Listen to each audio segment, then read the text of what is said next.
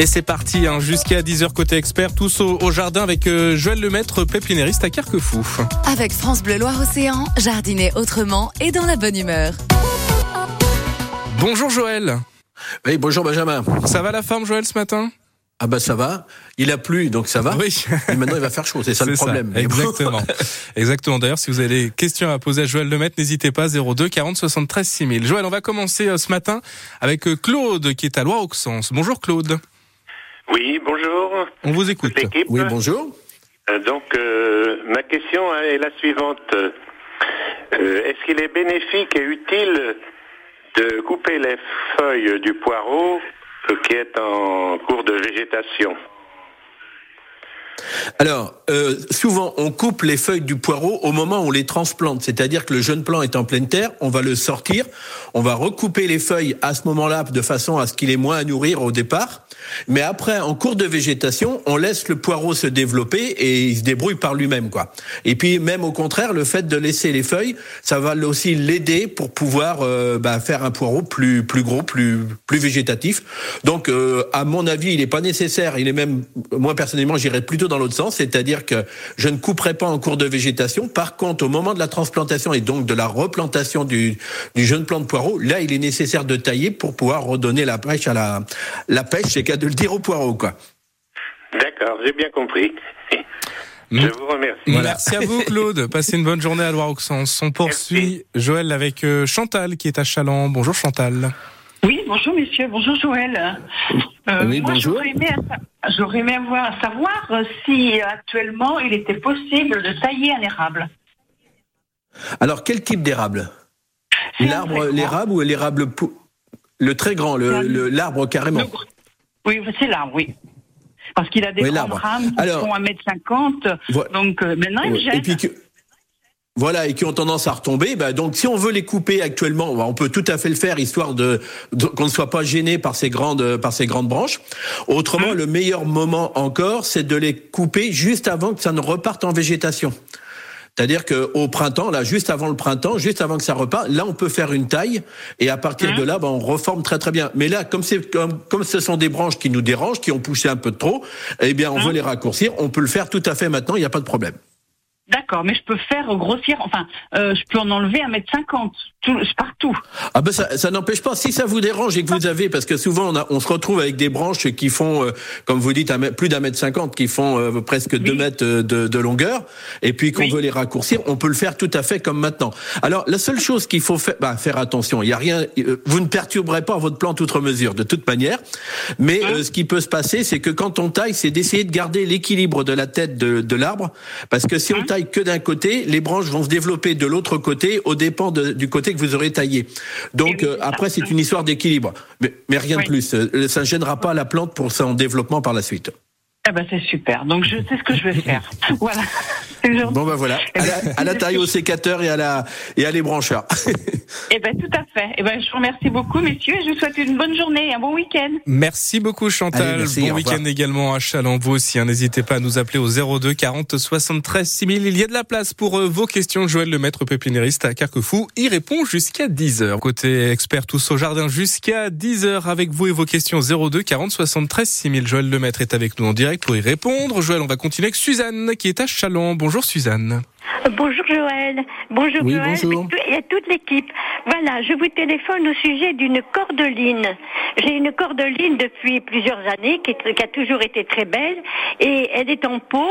Alors, elle a poussé énormément et les feuilles du bas qui, euh, qui sèchent, je les enlève au fur et à mesure, les feuilles du bas, mais la touffe du haut est très belle. Ce que je voulais savoir, est-ce que je peux euh, couper, le tronc, couper et remettre la tête euh, en terre pour euh, est-ce qu'elle repartira? Ou alors est-ce que ça part des racines? Je ne sais pas. Alors euh, là, couper la tête pour la remettre en terre, je ne pense pas qu'on ait des résultats convenables. Ah euh, C'est-à-dire, vous risquez de tout perdre là dans ce dans ce cas de figure. Ah oui. Euh, la, la, chose qui peut arriver, c'est si des fois elle fait un petit peu des fleurs, des choses comme ça, c'est d'avoir quelques graines qui permettraient d'en refaire des nouvelles. Mais autrement, euh, ça va être très délicat de remultiplier. Alors, par contre, c'est le style de la plante, c'est-à-dire que de la plante elle-même, elle a tendance à monter, se dégager des, des feuilles de base automatiquement. Oui. Mais on va pas pouvoir faire repartir pour autant les feuilles de base, même si on coupe la tête. Euh, alors des fois, on peut couper la tête, ça peut permettre parfois de repartir à deux trois branches, mais c'est c'est pas plus esthétique pour autant. Mais donc euh, c'est le comportement normal de la plante qu'elle se dégage de la base pour avoir une tête convenable.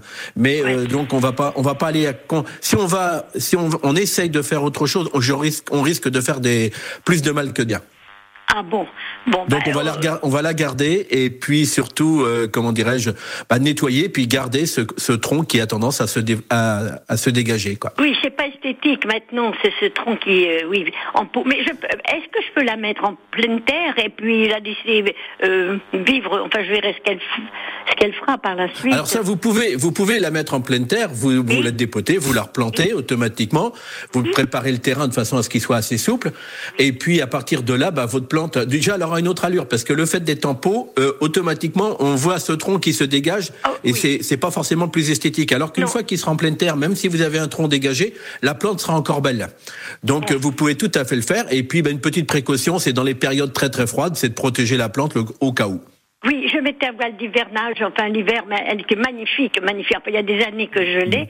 Bon, ben, je ne savais pas si en coupant le tronc, ça repartirait, les racines partiraient. Non, non, j'ai pas cette. Les, les, les échos que j'ai de la part de mes collègues qui en produisent, euh, ça n'a jamais trop marché. Donc eh voilà. Ben, Donc on, eh ben, reste, on reste prudent. Oui, on la changera. Alors j'en achèterai une autre. Je vous remercie beaucoup. Merci à vous, Suzanne. Et merci pour votre émission, c'est formidable. J'écoute euh, régulièrement.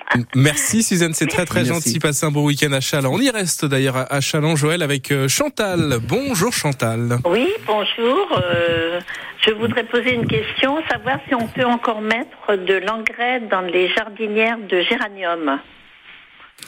Alors, euh, on peut toujours le faire. Maintenant, je reste prudent parce qu'on arrive à une période. Voilà, c'est ça. Euh, oui. Euh, bon, on n'est pas, on n'est pas très tard. Hein. Donc, alors tout dépend. Alors, qu'est-ce que vous utilisez comme engrais? Euh, Oh, je sais pas comment ça s'appelle. Ce sont des toutes petites petites billes blanches et roses, mais je ne sais plus le nom. D'accord. D'accord. Donc, euh, alors ça, ça, alors bon, et après il y a des, des engrais. Alors tant que ce sont des engrais qui ne se libèrent pas euh, rapidement, on peut en amener un petit peu. on n'a jamais besoin d'en amener des grosses quantités. Ça peut permettre, à l'époque où on est, d'avoir, euh, de ramener un petit peu d'éléments nutritifs qui va permettre à la plante de se consolider et d'être un petit peu plus robuste pour les périodes, j'allais dire octobre-novembre. Et comme les engrais généralement granulés, bah, c'est rare d'avoir des engrais. Bah, ça existe, hein, les engrais qui se libèrent très très longtemps très longtemps. Mhm. Mais donc euh, généralement, euh, on peut encore le faire actuellement. On peut le faire. Alors à condition de, de vous assurer que le, la jardinière, la terre qui est dans la jardinière soit bien fraîche. Ah oui, oui, et puis surtout que vous gardez et, que vous gardiez une fraîcheur constante après, parce qu'on peut mhm. faire brûler des fois. Mais là, à l'époque où on est, on peut encore se permettre de le faire. Maintenant, euh, modérément, n'en mettez pas des, n'en mettez pas des camions. Hein. D'accord. Très bien. Ben, écoutez, je vous remercie beaucoup. Je vous souhaite une bonne journée. Merci également. à bientôt, Chantal. Bonne journée à Chaland. Continuez 02 40 73 6000. Côté expert sur France Bleu Loire-Océan. On vous souhaite la bienvenue si vous nous rejoignez. 02 40 73 6000 pour vos questions. Joël Lemaître est avec nous jusqu'à 10h. Pépénériste à Carquefou. Joël, on poursuit. Nous sommes à Nord-sur-Erdre avec euh, Bruno. Bonjour Bruno. Bonjour. On vous écoute Bruno. Alors voilà, j'ai un j'ai un albizia qui a déjà un certain âge, hein, et tous les ans au beau jour, il a tendance à, à, transpirer, à couler un peu, et un liquide, il est au-dessus d'une terrasse, et ça devient très collant sur la terrasse. Et bah, cette année, ça a pris une ampleur, euh, voilà, quoi, grandissante. C'est, c'est, il y en a partout et euh, ça attire plein de mouches, plein de guêpes. Euh, alors, je sais alors, pas ce que ça, peut alors ça, ça fait souvent ça, hein, l'albizia. Alors, des fois, ce sont les fleurs qui tombent et on a des effets gras par terre ou sur les tables qu'on peut avoir en dessous, et des choses comme ça. Par contre, ce qu'il faudrait vérifier par précaution, c'est si on n'a pas, dans certains cas de figure, quand il y a vraiment beaucoup de miela qui descend comme ça, qui tombe, c'est s'il n'y a pas eu du, du puceron ou de la coche dessus éventuellement. Euh, je, ah. bon, Là, faudrait vérifier à ce moment-là, quand, quand vous avez ces, ces, gouttelettes là qui tombent et que ça devient un côté gras au sol, c'est de regarder sous les feuilles ou au niveau des branches, au niveau des feuilles, s'il n'y a pas des attaques de pucerons en, importance. J'ai ah, vu ça sur certaines plantes comme ça, où on a des pucerons, certaines années des gros pucerons d'ailleurs, et puis ben, on se retrouve avec des gouttelettes qui tombent et automatiquement, ben, c'est un genre de miela qui, et eh ben, qui tombe au sol et puis qui, qui donne des côtés euh, collants. Mais on a aussi ce phénomène-là fréquemment au moment de la floraison, quand les fleurs tombent et ainsi de ah. suite on se retrouve aussi avec ce phénomène. Alors pas forcément de gouttelettes, mais de d'effets gras au sol ou sur les tables que l'on peut avoir ou sur les terrasses qui y a en dessous. Euh, c'est assez fréquent sur le sur l'albizia. Mais, mais, là, c'est pas pendant la période de floraison, c'était là hein, euh, fin août, quoi. Enfin, quand on est rentré de vacances, mi-août, et euh, ça fait un petit peu comme des petites poussières blanches sur la table. J'ai remarqué sur la table du, du salon. Oui, mais ça, ça me paraît presque normal, moi, par rapport sous ah. un sous un albizia, c'est le genre de choses assez fréquentes. Euh, J'ai le même à la maison, comme on dit des fois, et euh, donc on, ce côté, cet effet-là euh, me, me, paraît presque presque normal. Bon, ah, à vérifier par rapport à ce que je vous disais là tout à l'heure. Mais euh, moi personnellement, je m'en inquiéterais pas outre mesure. Et, puis, bah, comme vous n'étiez pas là, ça a accumulé les, le phénomène. Quand on est là, bah, on a tendance à nettoyer tout ça, on se rend pas trop compte de, de ces petites de ces petites choses-là. Ah bah, disons qu'actuellement on est, enfin là, pas, hier parce qu'il n'a pas fait beau, mais euh, actuellement tous les jours, je suis obligé de nettoyer à grande eau, hein, parce que c'est collant, puis ça attire des centaines et des centaines de mouches, de guêpes. Enfin, j'ai jamais vu ça. Voilà. Ouais, ouais, mais regardez au cas où s'il n'y a pas des insectes de suceurs un petit peu plus haut par précaution. Et puis euh, autrement, non, c'est le genre de choses assez fréquentes sous les albizia. Et, s'il y avait des insectes, faut faut faire un traitement Alors euh, généralement, ça serait des insectes suceurs comme des pucerons, des choses comme ça qui sont placés. Alors euh, on peut faire des traitements. Des fois, c'est un bon nettoyage, ça suffit. Des fois avec euh, une pression d'eau et puis on nettoie le plus gros et souvent ça, ça, ça dégage quand même pas mal de choses quoi.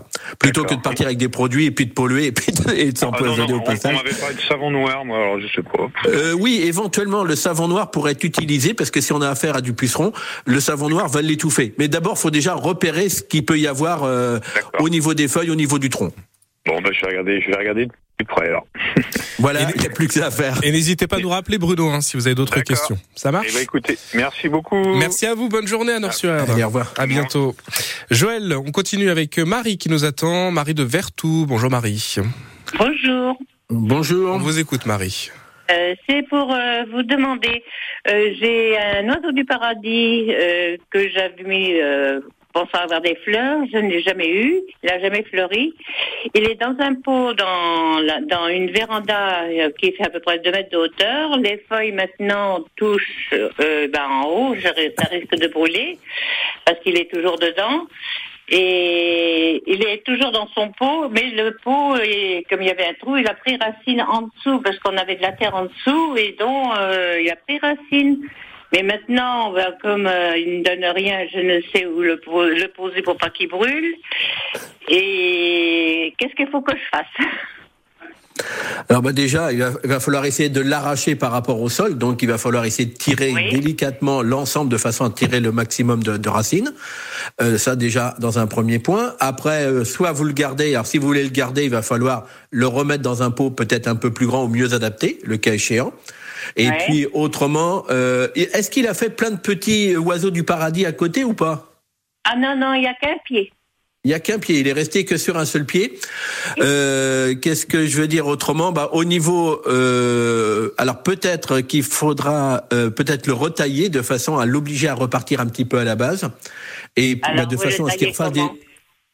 Alors ça, je ne pas, je suis pas devant, alors c'est compliqué. Ah, il est, il est grand tige, grande tige, et puis les feuilles au bout, c'est tout, et il touche en haut. Les feuilles touchent. Euh, et comme il a jamais, comme il a jamais rien donné, j'aurais tendance à tenter quelque chose.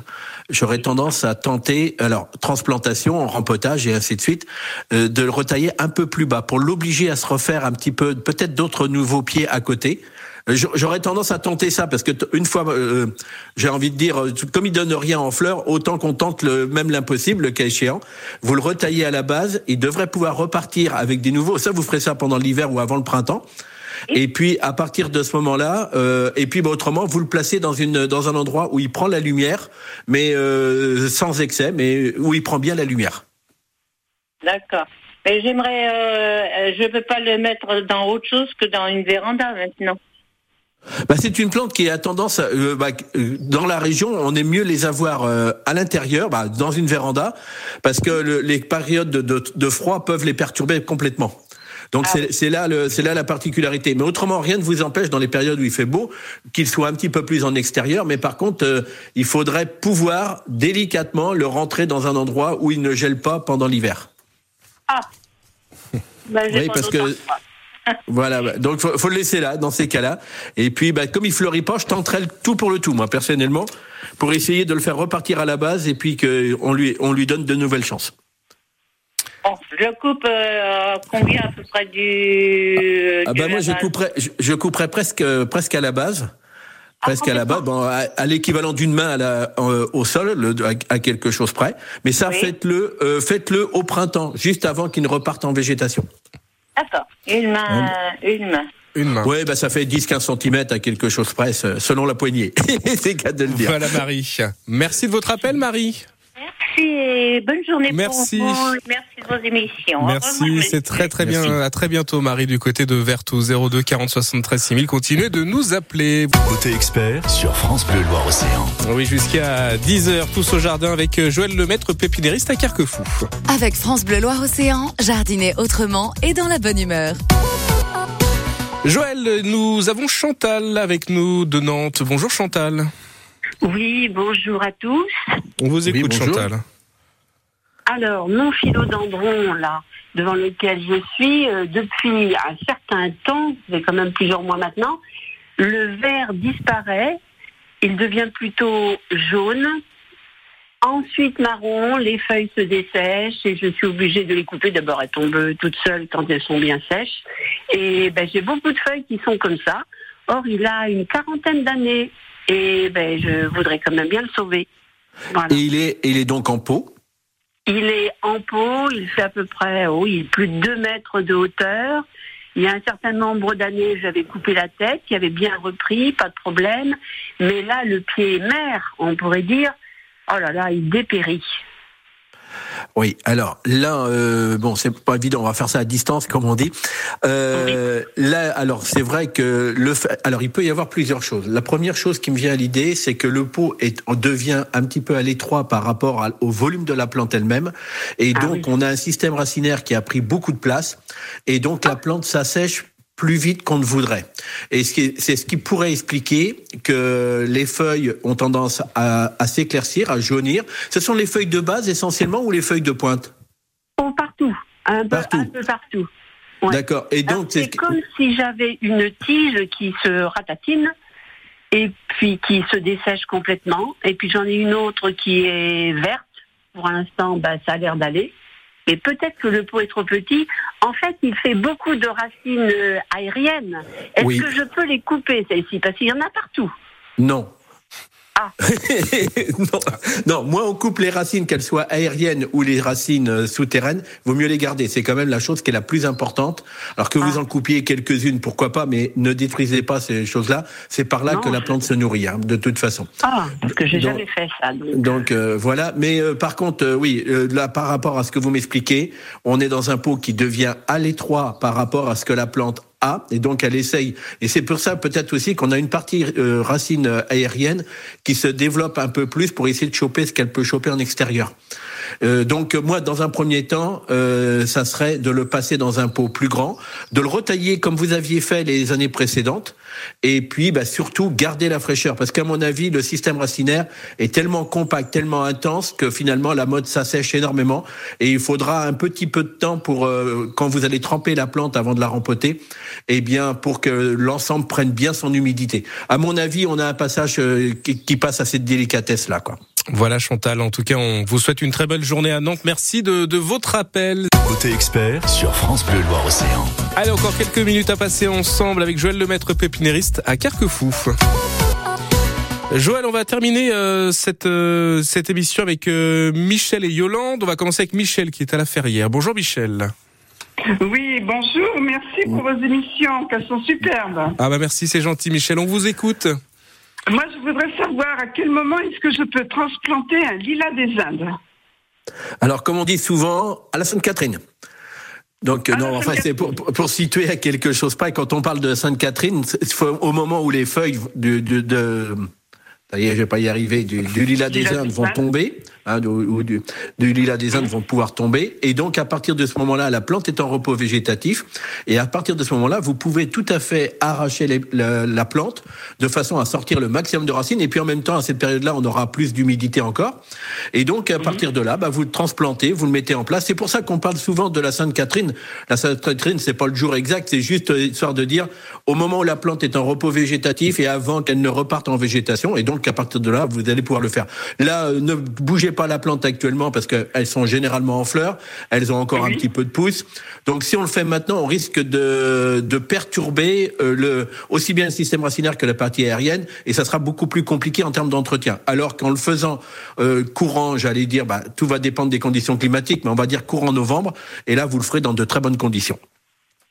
D'accord. Merci beaucoup de votre euh, conseil. Merci à vous, Michel. Bonne journée à la Ferrière. À bientôt. À aussi, bonne journée. Merci. Merci Allez, nous prenons la direction de Nantes maintenant avec Yolande. Bonjour, Yolande. Bonjour. Oui, bonjour. Oui, bonjour. Alors, moi, j'ai un bouquin villiers vivace. Il, il, est encore tout tout fleuri, il est magnifique. Il n'a que, que deux ans. Yolande, est-ce que vous pouvez couper la radio derrière vous, s'il vous plaît, si c'est possible? D'accord. D'accord, excusez-moi. Il n'y a pas de souci. Allez-y, on vous écoute. Je recommence. Oui. J'ai un bougainvillier vivace. Euh, il a que deux ans, c'est sa deuxième année. Il est magnifique, il, il, a été magnifique, magnifique. Il est encore tout fleuri. Et je voudrais savoir euh, si avant l'hiver, je devrais lui couper les branches pour le protéger un petit peu peut-être. Oui, oui, tout à, euh, tout à fait. Ça, c'est alors. Faut pas le faire trop vite parce que si on le fait trop vite, il a le temps, il aurait le temps de repartir en végétation et d'être encore plus tendre. Il est en extérieur là actuellement? Comment? Il est en extérieur? Oui, oui, à l'extérieur, en pleine terre. Voilà. Et en pleine terre, d'accord. Alors, euh, on va peut-être faire une autre précaution, c'est-à-dire qu'au lieu de le couper euh, avant l'hiver pour euh, le protéger, on va le laisser se durcir convenablement. Et là, vous allez pouvoir mettre, un, bon, pendant l'hiver, peut-être que vous mettez déjà un voile d'hivernage par-dessus. Et la taille, vous ne la ferez qu'au moment, au moment où la plante va repartir en végétation, juste au moment du printemps, si vous voulez. Parce que si on le taille, par exemple, imaginez qu'on le taille euh, au mois d'octobre et que le temps reste doux, à partir de ce moment-là, la plante risque de repartir en végétation, d'être encore un petit peu plus tendre et donc d'être encore plus fragile à d'éventuels coups de froid. Alors, c'est pour ça que par précaution, je vous dirais, attendez, euh, laissez la plante se durcir, protégez-la dans les périodes de froid et vous la taillerez, mais par contre plutôt juste au moment où la plante repartira en végétation. Voilà Yolande, on vous souhaite une très belle journée. Merci en tout cas de, votre appel à, Nantes. On va s'arrêter là, Joël. Hein. Dans 5 minutes, il sera déjà 10 heures. On se donne rendez-vous demain, Joël? Eh bien, on donne rendez-vous demain, donc au studio. Pas de voilà, vous serez là avec nous en direct en studio, donc de 9h à 10h. Et une nouvelle fois, vous pourrez poser toutes vos questions à Joël Lemaître. Merci Joël, à demain. Bonne journée. Allez, à demain, merci.